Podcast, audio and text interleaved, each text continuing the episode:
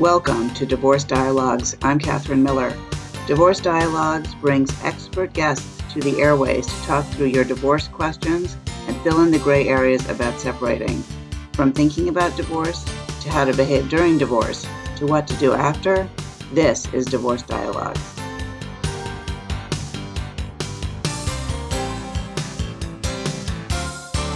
Welcome to Dialogue on Divorce. I'm Catherine Miller. I'm the founder at the Miller Law Group and a director at the Center for Understanding in Conflict. And I am on a mission to change how people divorce and help them divorce with dignity. And I'm excited that my guest today is Lisa Caldwell. She's the co founder and director of SAS for Women. She's a graduate of Fordham University. She holds an MA in education from Columbia Teachers College, where she studied gender and leadership development. She's trained in transformational coaching and she's a certified professional coach and recognized by the International Coach Federation. She's divorced and happily single. Lisa is the mother to two amazing and currently self-creating young women. Welcome, Lisa. It's a pleasure to have you on the show. Thank you very much, Catherine. I'm delighted to be here. And you have co-founded SAS for Women. Tell us what that is and how it helps. Thank you for asking because so many people wonder what that is. So we actually say SAS SAS, Support and Solutions for Women. And it's an acronym which stands for Support and Solutions because we really strive to move beyond just talk. We want there to be action involved. That's, I think, really important. It is one thing to feel supported and to be supported. And then, of course, the important next step is taking a step and doing something with that support from a place of empowerment is what I think you're talking about. That's right, Catherine. I'm not a divorce advocate. My interest in the word action is about moving beyond beyond the loop that we sometimes keep ourselves in wondering what we should do. And I'm sure you know too that even a baby step can help alleviate that anxiety. It doesn't mean you have to commit to divorce, but there are steps you can do to move out of that vicious cycle of wondering and being tortured about what to do. And, you know, people come to the divorce decision from so many different ways. Either they're the one making it or the one reacting to it or responding to it and have really different perspectives. And I know that you and SAS for women have a four stage approach from our previous conversations. And I'm wondering if you could give us an overview of what those stages are. And maybe then we could get into a little conversation about what each of them mean and how you work with people at each stage to navigate through. Right. Thank you. Yes. Well, my business partner and I discovered that when we were going through our own separate divorces without even having met each other, that, you know, as much as we considered ourselves well educated by certain measures, when it came to divorce, it really wasn't obvious how to begin, how to problem solve, how to find a lawyer.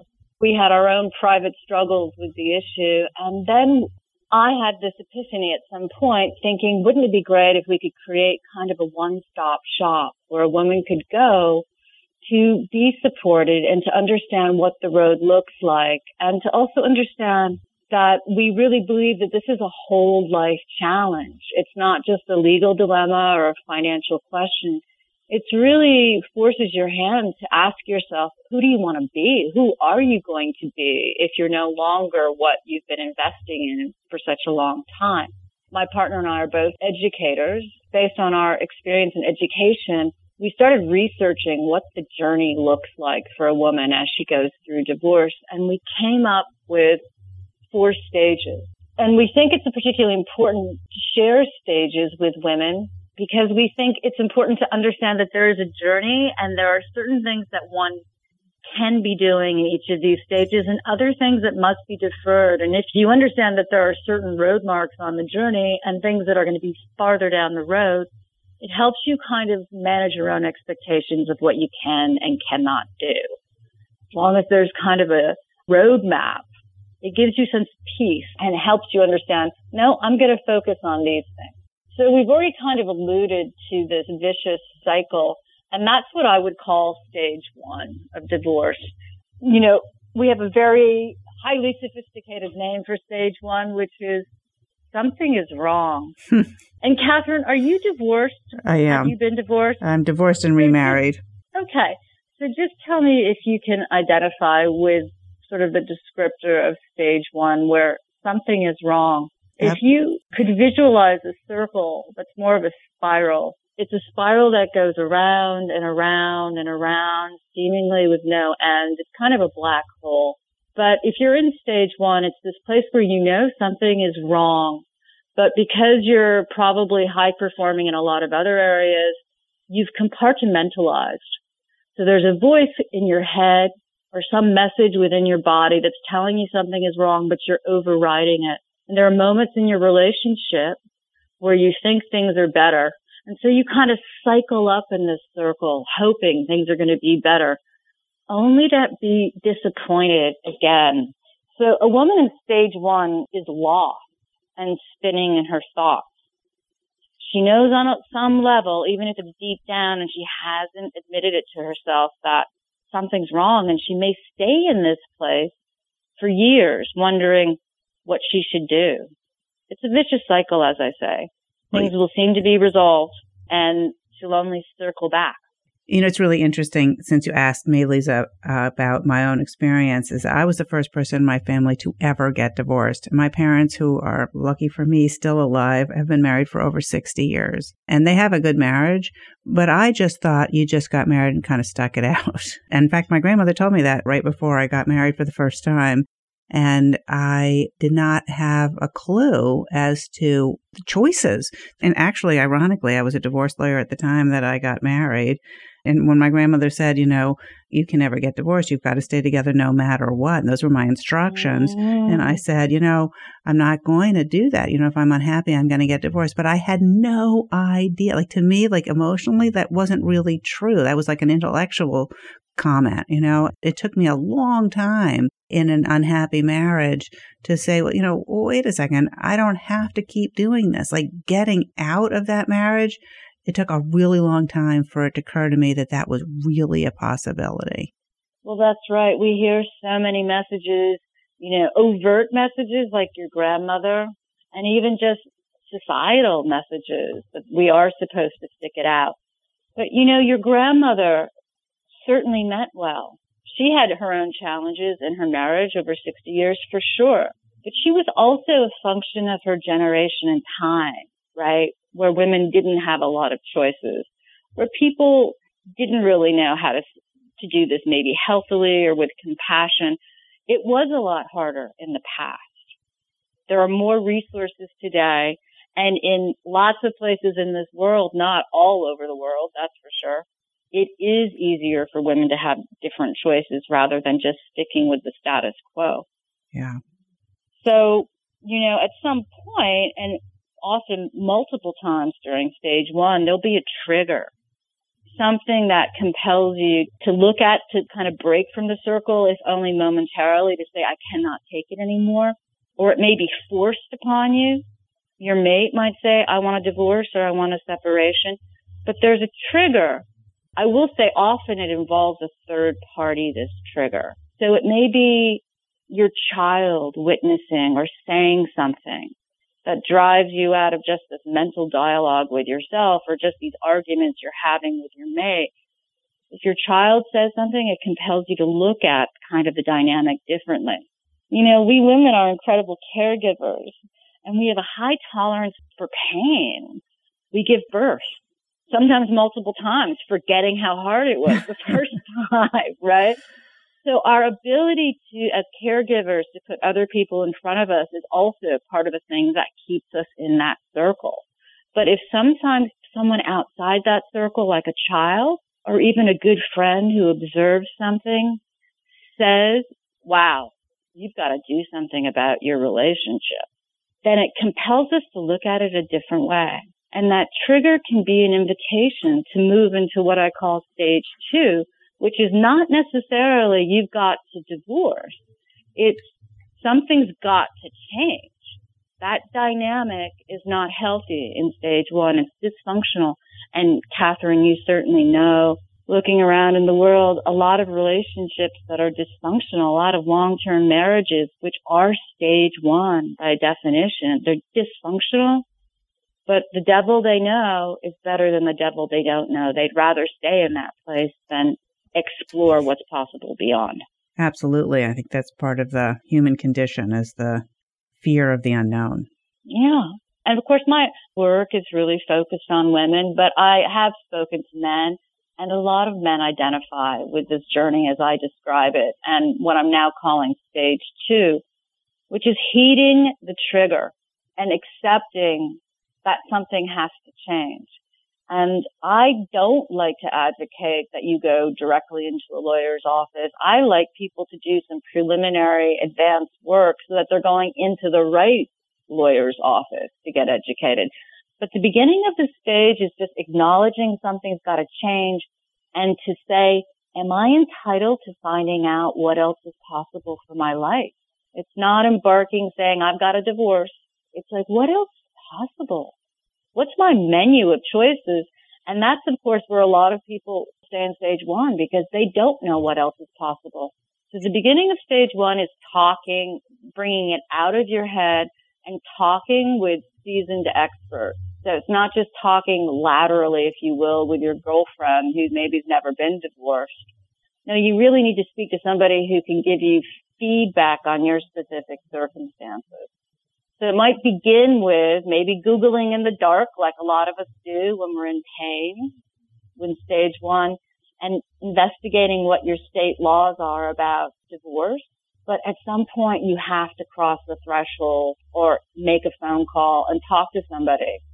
And, you know, if you've done some Googling in the dark, then maybe you've said, okay, I think I'm a good candidate for collaborative divorce. Let me find out more about it and if it would be right for me. That would mean creating what your legal questions are and going in and talking to somebody like you to hear how that model might help and whether they're a good candidate. What makes somebody a good candidate, Catherine, for collaborative divorce, for example? I think that's a great question. I think that people are good candidates for collaborative divorce when they want to find a resolution with their mate or their partner on the criteria that makes sense to them rather than handing the decision over to a stranger. They want and are willing to engage in direct but facilitated and supported conversation about the issues and to put out what's important to them and willing to listen to what's important to the other person, again, with help. And they want to do it in a supported setting where they feel like they've got someone there who's got their back and they have the expertise in the room to solve their family situation, parenting, financial, you know, emotional, and they're willing to and interested in finding a resolution that gives them hope and positive ideas about the future going forward. Well, what I like about that is that folded into that is that concept this is not just a legal situation, not just a financial question, right?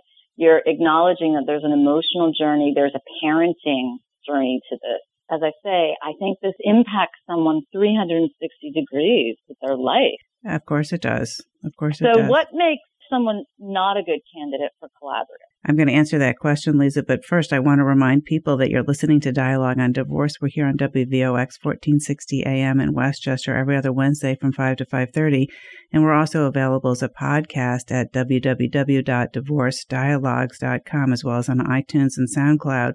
And we're talking today with Lisa Caldwell, the co-founder of SAS for Women, about SAS for Women's four stages of divorce and the ways in which Lisa and her colleagues help people think through the divorce process. And so to answer your question, Lisa, I think when people are not a good candidate for collaborative divorce or mediation, when they feel like any resolution that works for the other person doesn't work for them, right? You and I are getting divorced, imagine. If this works for you, it doesn't work for me by definition. I feel that there is no way that I could sit in a room with you for anything ever again, that we are incapable of speaking to each other and I just want what I'm entitled to and I just want to walk away from this. That person is probably not best suited for a collaborative or mediated divorce. Another possibility is if there's significant domestic abuse a significant power imbalance where one person just is not going to be capable with a reasonable amount of support to bring themselves fully and openly and authentically to the conversation, that that wouldn't feel safe, then that person probably is not a good candidate for collaborative or mediation. Yeah, so there's a lot to kind of take in. What I'm hearing with collaborative is that it's more comprehensive in your support, but it's not good for the person who has a mate or is this kind of personality where it's my way or the highway. Someone who's not flexible is not a good candidate for collaborative. That's true if it's really that, because sometimes people appear really right, right. Because sometimes people will say, "Well, that's how my husband is, or that's how my wife is," and that's how they are locked in the conflict dynamic that the couple has developed. That's the experience mm. of the other person, and with appropriate professional intervention, it's possible to change that dynamic. My experience is most people who think they're locked in that dynamic aren't really, but there are some people with certain characterological challenges who yes. really cannot bring themselves to any kind of collaborative dialogue. And those people probably are best suited in a different kind of process. Right. So there's a lot to this. You know, it's not just the question of getting divorced, but it's how you're going to do it and what tone are you going to set. And we know certainly that if you've children, the tone that you set while divorcing, the model that you choose is going to have a direct impact on your children. So there's what sounds like in the collaborative model, this recognition like, look, at some point we have to, if we're parents in particular, we're going to have to be able to navigate some of these issues just as good co-parents. So it's kind of building that template or building that recognition that we're going to have to talk about some important things. However, of course, as with any model, it's not right for everybody. During this stage two, it's really important to talk to different professionals to find out what you're a good fit for. But as a woman is in this stage, you know, as hard as stage one is, stage two gives relief because there's movement. You feel better because you're finding out. You're no longer just keeping it in your head, but the emotional duress, the stress is not going away. So I'm going to kind of give a little description of stage two as I said, the conversation has shifted to include others. And by doing that, divorce becomes a real possibility.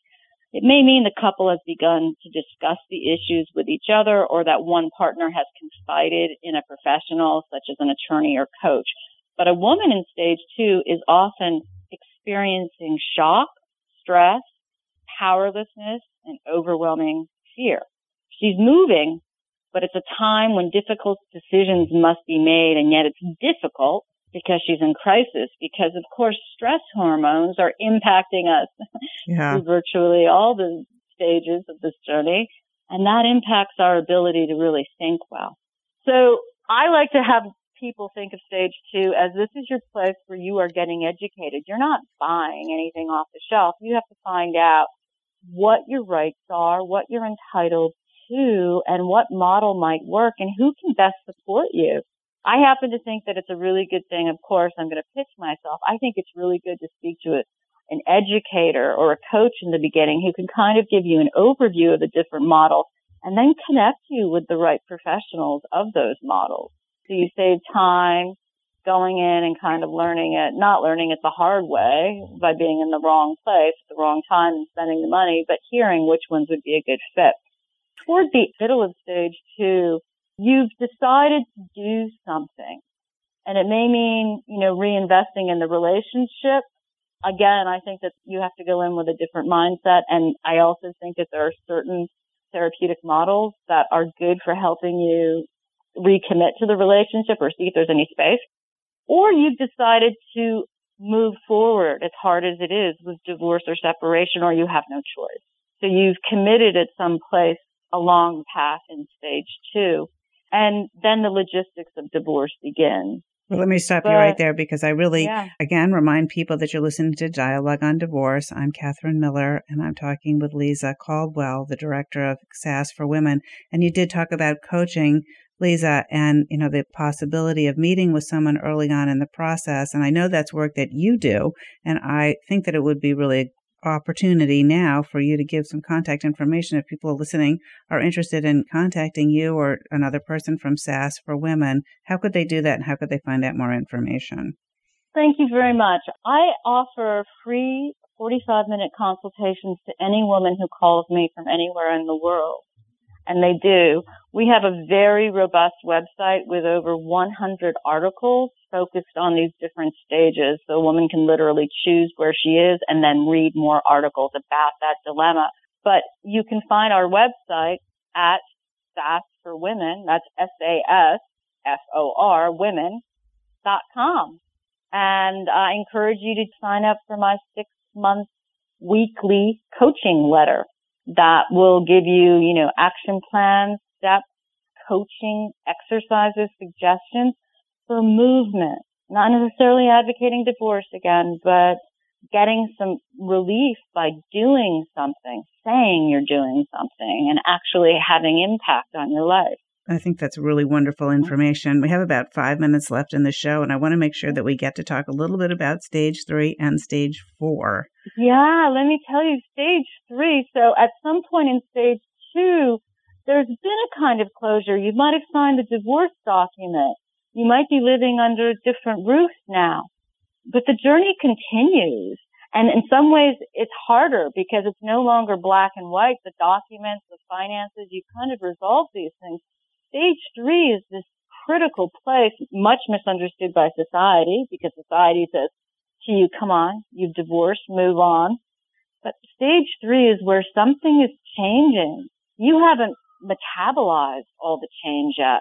You're now living as an independent person. You no longer can blame your ex so much. He's not there in the same room with you and you're waking up and looking at yourself in the mirror and recognizing that there's nobody else but you and who are you after all these years. So stage three is a place where a woman is changing and she's figuring things out. It's that stereotypical phase in the movies of a Hollywood divorcee wearing short skirts and dyeing her hair and driving a convertible and dating much younger men. It's a post-adolescence for many people where they are discovering themselves but the flip side of that post adolescence, and you'll forgive this New York City alarm that's in the background, the flip side of this kind of Dr. Jekyll and Mr. Hyde stage is that the overwhelming emotion here is grief. Because you are mourning. You may not be mourning him, but you are certainly mourning on some level the loss of an identity. You might be mourning the fantasy that was your marriage the fact that you were hoping to retire in Maine one day. All of these things are no longer on the table. So who are you going to be and where are you going? It's a very challenging stage. It can be a lot of fun, but there's a lot of pain in this stage too because women feel often very alone. As I say, a lot of people say move on and it's not obvious so community is very important in this stage and finding like-minded people who understand divorce and reinvention is really important.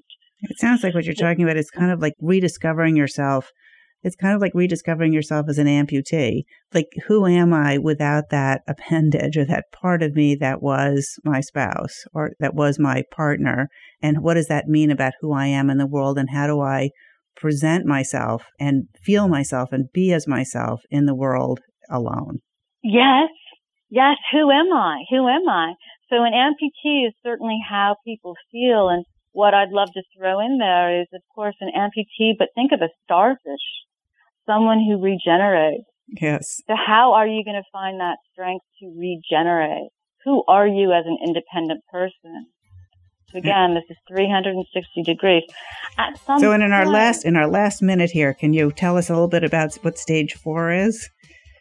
Stage four, if you do the work in stage three, that is, you work on yourself and your healing and the responsibility you played in your past relationships, so you are not destined to repeat things. You eventually will move into a place of terra firma. It's a new normal you have rid yourself of toxic people. You've settled into a new groove, a peaceful rhythm. You've learned incredible coping mechanisms for change as a result of this journey. And you're always going to face change, but now you're going at it with a different attitude. That's really, I think those four stages are so helpful to thinking about divorce. Lisa Caldwell of SAS SAS for Women, thank you so much for being our guest on Dialogue on Divorce. Thank you, Catherine. What a pleasure. I appreciate it.